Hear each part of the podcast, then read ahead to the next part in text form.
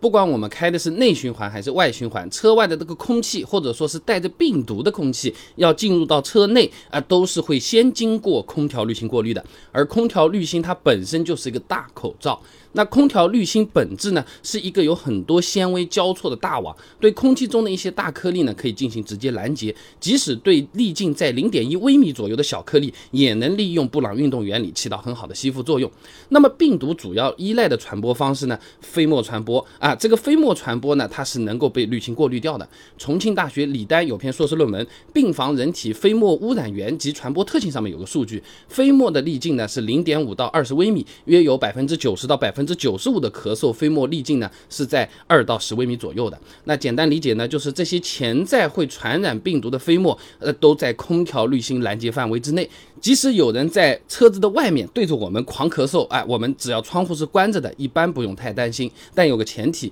就是这个空调滤芯它有进行保养和更换，它是有效的。滤芯长时间你不去理它，啊，不去换，它本身就被灰尘、泥土各种东西给堵住了，甚至还会滋生细菌、微生物啊。如如果夏天比较潮湿，滤芯还有可能会发生不可逆的损坏。以前我们视频也讲过的，这滤材内部水分含量过高的时候啊，它也会破坏纤维之间结合的氢键，降。低纤维之间的结合力。如果空调滤芯已经一年多、两年多没有换了，那就不一定能够起到保护作用了。像我自己的话，每年基本上呼吸道都会有有有感染和咳嗽啊，不太好的啊。我是基本上夏天来之前我换一次空调滤芯，应对开冷空调啊；秋冬来之前我再换一次滤芯啊，我应对开暖空调啊。我当然这个有点有点夸张啊。那一个人开车不用戴口罩，如果是开网约车的朋友、出租车的朋友，或者说今天你带了个人的话，还是要注意戴上口罩啊。病毒它不光是会通过飞沫传播啊，那相对封闭的环境当中，它还会由气溶胶传播。这个气溶胶传播具体点说啊，就是从人体释放至外环境的部分飞沫啊，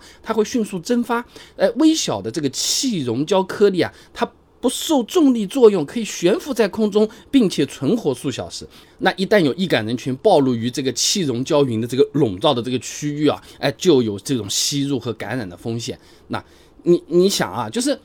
你在房间里面，你自己家里抽根烟。是吧？你烟抽完了，你离开这个房间，哎，你的爱人跑回到这个房间，哎呀，你刚才这个是不是又抽烟了？这个房间里一股烟味，哎，它是会留在那边的，哎，会有一段时间的。你如果不开窗通风的话，相对来说它散的还比较慢啊。那么，相对早期的新型冠状病毒肺炎诊疗方案当中，对气溶胶等传播途径还尚待明确啊。随着我们对病毒研究的不断深入呢，第六版诊疗方案中是有明确的，新冠病毒呢在相对封闭的环境中会经过气溶胶传播，想要避免被感。染除了戴口罩外，还要注意密闭空间内的通风啊。那如果你看到这个视频的时候有更新的版本出来了，那以新版本为准啊。那倪小平等人在期刊《中华医院感染学杂志》上面发了篇论文，《SARS-CoV-2 经气溶胶传播的新证据》上面有讲到过啊，在通风良好的空间只会发生近距离的气溶胶传播，但在通风不良或密闭环境当中，无论近距离还是远距离都会产生感染风险。那我们简单的记的话，就是我们开网约车、出租车接送朋友啊，不断的通风，持续的开窗。是有必要的啊！现在天气是冷，真的不想开窗，我受不了。我是北方的朋友的话，你外循环一直打开也没有错啊。那最后呢，并不是说你戴了口罩就万无一失了啊。除了病从口入，其实还有很多部位是有感染风险的啊。彭丹平等人在期刊《中国病毒杂志》上面发了一篇论文，《新型冠状病毒奥密克戎变异株的流行病学和临床特点》里面有讲啊，这奥密克隆变异株呢，在各种环境表面的生存能力明显增强，在皮肤上可以存活二十一小时，在塑料表面甚至可以存活八天。啊！那做个对比啊，原始毒株在皮肤只能存活八点六个小时，在塑料表面只能存活两天。所以说，像是开网约车的朋友，你不光要戴口罩多通风啊，副驾啊、后座啊这些地方，门把手、座椅，你安全带去拿的那个位置啊，哎，尽量不要去用手摸啊。那每天吃饭、休息、下班、上下车，洗手消毒，甚至车上备一瓶消毒液